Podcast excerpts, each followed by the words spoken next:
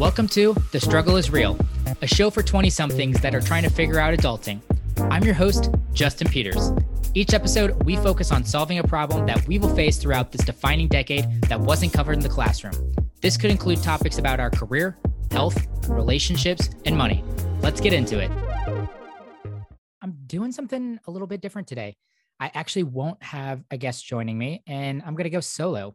I haven't done a solo episode in probably almost a year actually. And I'm thinking about doing a little bit more of these. So would love at the end of this episode if you went over to Instagram I'm at Justin Lee Peters. Share your thoughts if you want me to continue doing some more solos or if you want me to continue with the guest interviews or maybe a blend of the two. I'd love to hear your thoughts. Before we jump into the episode, something I don't do a whole lot is plug leaving a review, but it really does mean a lot to me if you could take a few minutes of your day, go out and leave me a review on whatever podcast player that you listen on. If you're looking for instructions on how to leave an Apple podcast review, you can head over to my website, justinpeters.co forward slash support. And all the instructions are listed right there. It only takes a couple minutes, and I'd really, really appreciate that. So, on to the episode itself. I've actually been reading a lot about this great resignation. I don't know how much you know about it, but it's essentially this wave of people that are leaving their current job for new jobs. I think a lot of the uncertainty of last year with COVID might have kept people in place and or really think through what they want to do with their career moving forward. Couple that with all the job opportunities. I don't know about you, but I swear I think every store has a we are hiring sign out there. I think between those two factors, it's really forcing a lot of people to rethink what their current job situation is. And to back that up, I read in the Washington Post that 4.3 million or 3% of the workforce quit their job in August. That's one month just in August. So if we extrapolate that 3% out, that's 36% of people on an annual basis would quit and leave their job. Some of the articles that I've been reading have had a different range. Anywhere from 35 to 65% of workers expect to change their job sometime in the next six months. And to bring this down to a personal level, I've been contacted by a handful of recruiters and former employers. I actually made a change last spring to my current position because a former employer reached out to me. And I'm so happy that I took this opportunity. I don't know about you, but I think it's actually pretty hard to accurately evaluate what you're doing against the potential job change that is in front of you. With this episode, I really want to tackle that challenge in particular. I'm going to lay out a checklist to ensure that you feel confident in your next career decision. And I'll share with you steps to help you decide whether or not to accept a job offer. I have this bucketed into three broad categories qualify, evaluate, and decide. And I'm going to work through the purpose of each one of those stages. So let's get into it. The first stage is qualifying a job opportunity. So during the interview process, along with receiving an offer, your goal is to understand job, team, and organizational fit. I want to share a reminder with you that you're interviewing them as much as they are interviewing you. Having a deep understanding of what's expected of you is critical for you to decide whether or not you do indeed want this job. So let's first start with job fit. And what I mean by job fit is really just the day to day. What is going to be expected of you? What's going to be your job responsibilities? I tend to start that conversation off in interviews by figuring out a realistic job description. I don't know about you, but most job descriptions I feel like are either inflated or really lack the specifics. A great way to start this conversation is to print off your job description and highlight anything that you're unfamiliar with or that you want follow up on. I'll pull that job description out during the interview itself, and then I'll start asking about each one of those highlights this is a really great opportunity, especially if you're in front of somebody who either does the job or has done the job. I wouldn't necessarily go too deep in the weeds. If this is a first round interview with a recruiter or an HR generalist that might not have as deep of an understanding, but still worth asking some general questions around, around the job description itself. Another thing that I like to do is just ask how the role has changed since it was last filled. Do they have different expectations? typically the job description is copy pasted from the last time that it was used. There might be some small updates, but that job description might be one, two, five years out of date at that point in time. And the role might have slightly changed since then. So asking that question might probe the hiring manager to illustrate a few more things that are outside of that job description itself. And finally, I think one of the best ways to go about this is to ask for a walkthrough. And that can mean multiple different things. If it's mostly a desk job, I think jumping on Zoom and spending 30 to 45 minutes having someone that does that job or did that job walk you through some of the software that you're using, some of the roles, the processes, just opening up things and kind of getting a better feel of what you're going to be doing. If you're in more of a hands on role or a service role or manufacturing type role, asking if you can walk the floor, meet some of the people, see some of the machinery that you're going to use or the tools that you're going to use, and getting a better understanding of how everything might work together. The second part of job fit is performance evaluation. Essentially, what will be expected of you? The root question I feel like is really how is performance evaluated? I'll usually start there and let them respond. Through that, you might find out there's either an informal or formal review process. If there's a formal review process, asking or understanding that I think is very critical. What performance metrics that you're evaluated off of, how that impacts your compensation, potential raises and bonuses are all important things to start to understand. And one additional question that you can ask about performance evaluation, specifically to the hiring manager, is what they would like to see accomplished in the first three months. Understanding what you're walking into those first three months and what's going to be your major priorities is something that every hiring manager should easily be able to answer. Okay, so after we got a good understanding of job fit, I like to spend some time on team fit. And what I mean by team fit is the personality and the attitudes of the immediate group of people that you're going to be working with. The most important factor in that is probably got to be the manager or your direct report. So, understanding who will be managing you, what is their style, what's important to them, how they get into managing, why do they continue to manage? Is this something that is a fulfilling part of their job or just another stepping stone in their career path? For me, I've found that my direct manager has probably the biggest impact on my job satisfaction overall. So making sure that, that you guys align, that their management style fits your needs is a really important thing to understand. Second in team fit is your close coworkers, the people that are on your immediate team or the teams that you'll be working with pretty extensively. During the interview process, I like to have a informal conversation with as many team members as I can without the hiring manager included. This is a really great time to ask them about their thoughts on their manager and then see if what the manager was saying and what the team is saying matches. If there's incongruence, that might be something to investigate a little bit further. Along with that, I like to understand tenure. How long have people stayed there?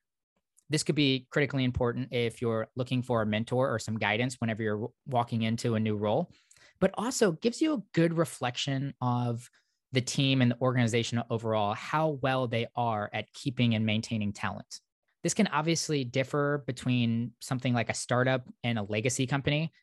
If the company's only been around for one or two years, you can't expect people to be there five years. Just mathematically, that doesn't make sense. But if this is a legacy company that's been around for 50 or 100 years, I don't think it should be uncommon to find people that have eight plus years of tenure in the organization honestly, most organizations at least have a handful of people that have 15, 20, 25 plus years working for that organization itself. I like to do this as a group discussion as well because it's really interesting to see how the coworkers interact with each other. Does the group seem close to each other? Do they joke around with each other? Do they kind of know the insides of each other's working styles and and have some jokes or things like that? This has got to give you a better sense of how you're going to interact with the team overall. And the things that you say are important in a team make sure that you're starting to flush those out and make sure that they align with the team that you're going to be joining. Okay, so we've covered job fit and team fit. Last, I feel like, is organizational fit. This is the organization overall. And this can be a bit to wrap your head around. One place to start is just to verify that they're financially sound. If this is a public traded company, you can go out and you can find some financial information and make sure that they're in good standings if this is a startup organization or a local business in your area, you can typically find articles around new fundraising that they've had or the success they've had financially, big milestones that they've hit, etc. Along with that, it's a good idea to just do some online research to see if you can find any articles around their reputation. What are people saying? Are they involved in the community? Have they won some kind of service award, healthy employer award? fastest growing X award. I feel one of these awards really can't signify a important aspect of a company overall, but a collection of them, if it slants good or bad, is a good thing to take note of. Similar to what I was talking about in the team fit as well, understanding that organization's turnover and evaluating if it's reasonable or unreasonable. Once again, this has got to be something that's probably industry specific. Something like hospitality, restaurants, or food service typically has a pretty high turnover, and anything with a year plus is a really great indicator that they're good at maintaining their staff. But an average of one year at a financial services firm might indicate that their turnover is high and there might be some kind of cultural deficiency that's pushing people out of that organization. And of course, you really want to ask yourself if you can get behind the mission and the product of the company. I personally think this is an inflated factor in the overall decision making. It's definitely a critical piece, but typically it's how that company views their overall product and service and how they make their employees feel about how they're serving their customers. Last but not least, with organizational fit, ask yourself the simple question Is this a place where I will be happy? Give yourself the white space to reflect on that question and take a lot of serious consideration behind it. So, job, team, and organizational fit can typically be vetted out throughout the interview process. And after I'm done, I like to chart out my notes. I typically make a T chart where I have pros and cons on both sides, things that I liked about each one of those sections, and the things that I feel like are cons in those three sections as well. After you've organized your notes in whatever fashion that you have, you can compare them against your current opportunity.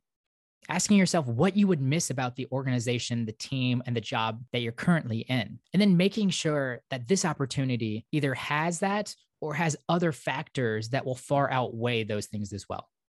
For me personally, a job needs to have variety and opportunities to problem solve. My manager and my team need to be a group of high achievers, and my organization needs to be open to change. Those are all factors that I want to make sure that my next opportunity has whenever I'm vetting it out. Do you want to lead a big team, supervise only a few, or have zero management duties? Do you want to be in front of clients? Do you crave autonomy? Do you enjoy travel or do you not want to travel at all?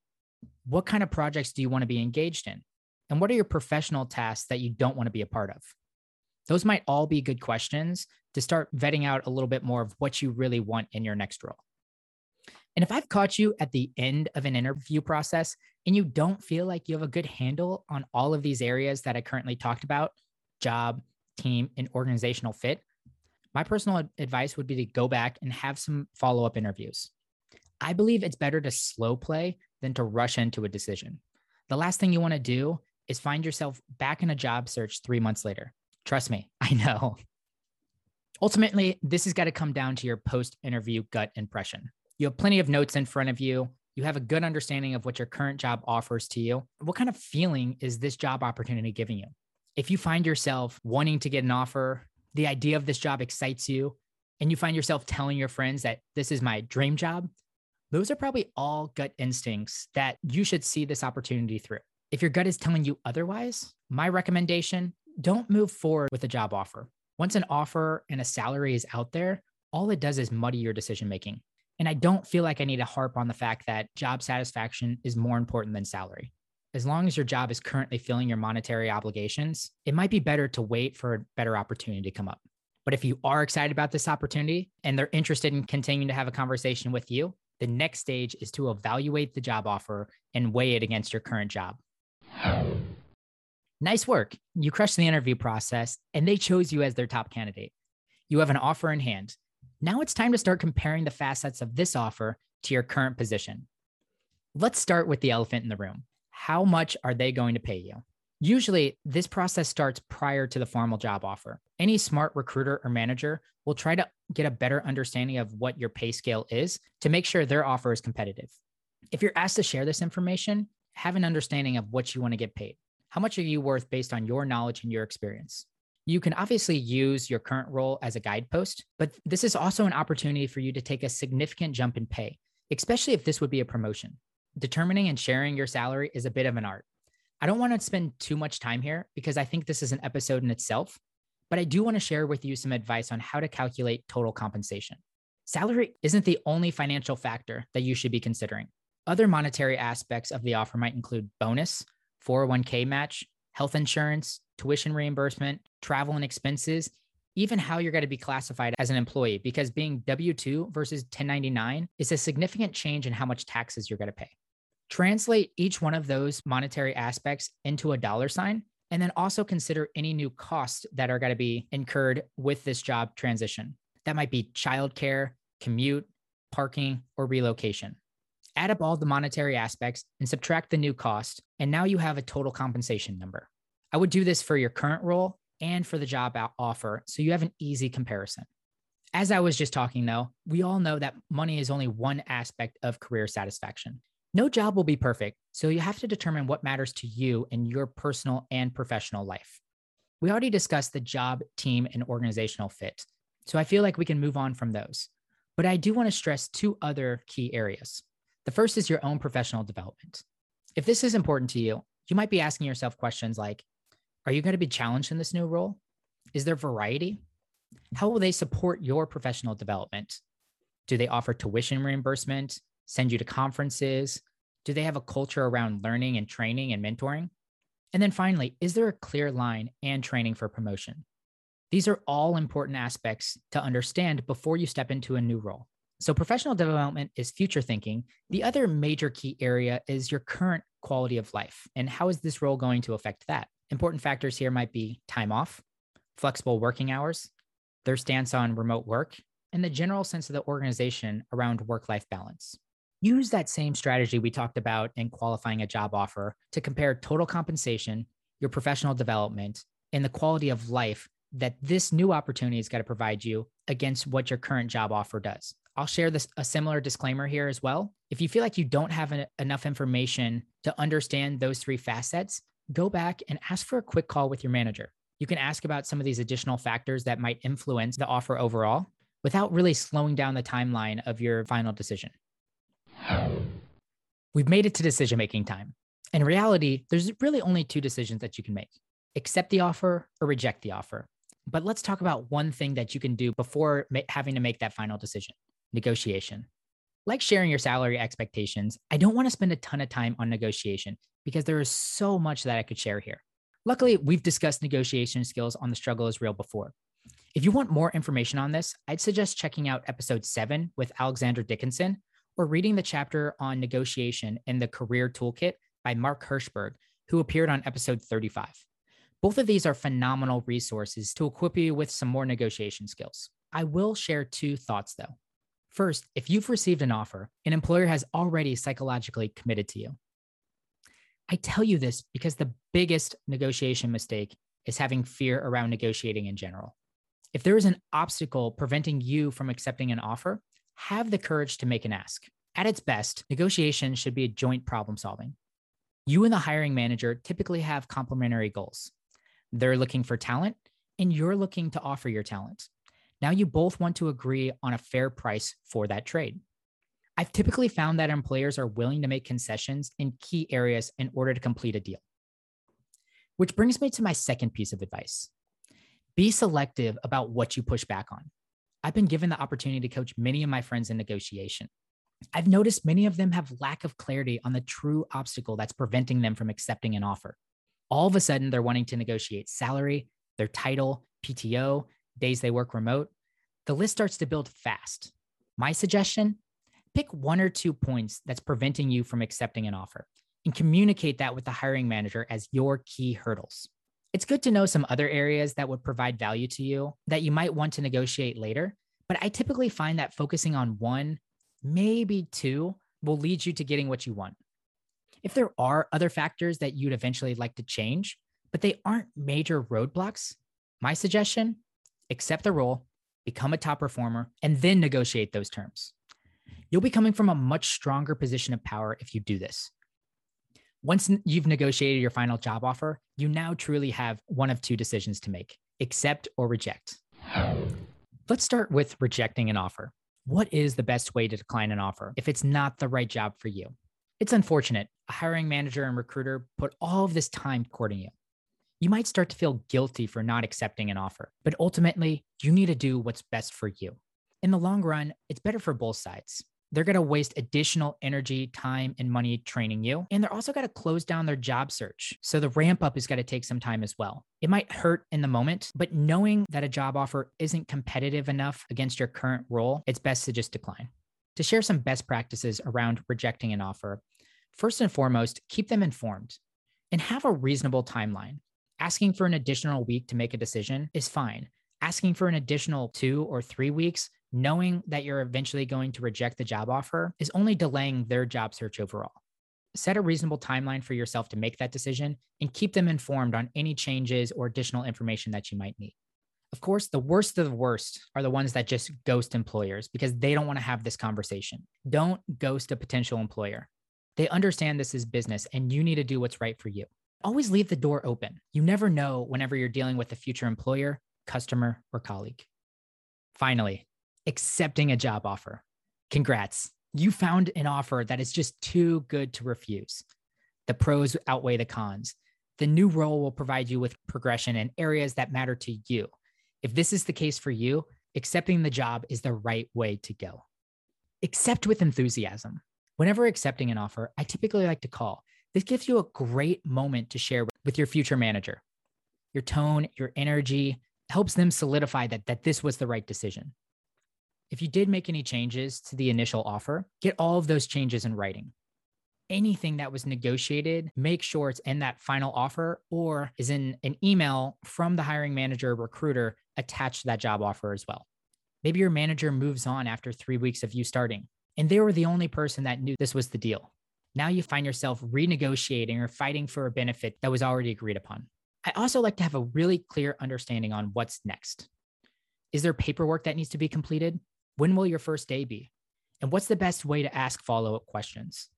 I like to make sure that I have a great understanding on this whenever I'm accepting a job offer. If we're accepting this new role, that clearly means that we need to discuss leaving your current position as well. A lot of the same principles in the rejection section apply here too. Be polite, thank them for the opportunity, give them a reasonable timeline for offboarding. Being respectful to your current employer is a must. You can set boundaries, but also ask, how can you make this transition as smooth as possible? Remember, you may be working for that employer or manager again sometime. I hope this episode was helpful. Just to recap, we discussed three major stages. The first one being qualifying. And qualifying means understanding the job, team, and organizational fit. And then potentially using a T chart or a similar method to visualize the pros and cons against each other. But ultimately, this comes down to your post interview gut impression. The second stage is evaluating. First, calculate a total compensation number by adding up your salary and the other monetary factors and subtracting additional costs that you might incur. Do this with your current job as well. Second, take note on how this new job will impact your professional development and quality of life. Compare that against your current situation. And then finally, stage three is making a decision. First, you might need to negotiate a key hurdle of the offer itself. But after you have that final offer in hand, set a reasonable timeline to reject or accept the offer in a professional manner. I really appreciate you tuning into this episode. If you'd like to hear more solo episodes on focused content like this, send me a message on Instagram. I'm at Justin Lee Peters. And of course, reviews always help. You can check out justinpeters.co forward slash support to find instructions on how you can support me by leaving a review. Thank you. Hey, everybody. Thanks for listening. If you like this conversation today, be sure to subscribe so you'll be notified about new episodes. If you want to connect with me, send me a message on Instagram. I'm at Justin Lee Peters.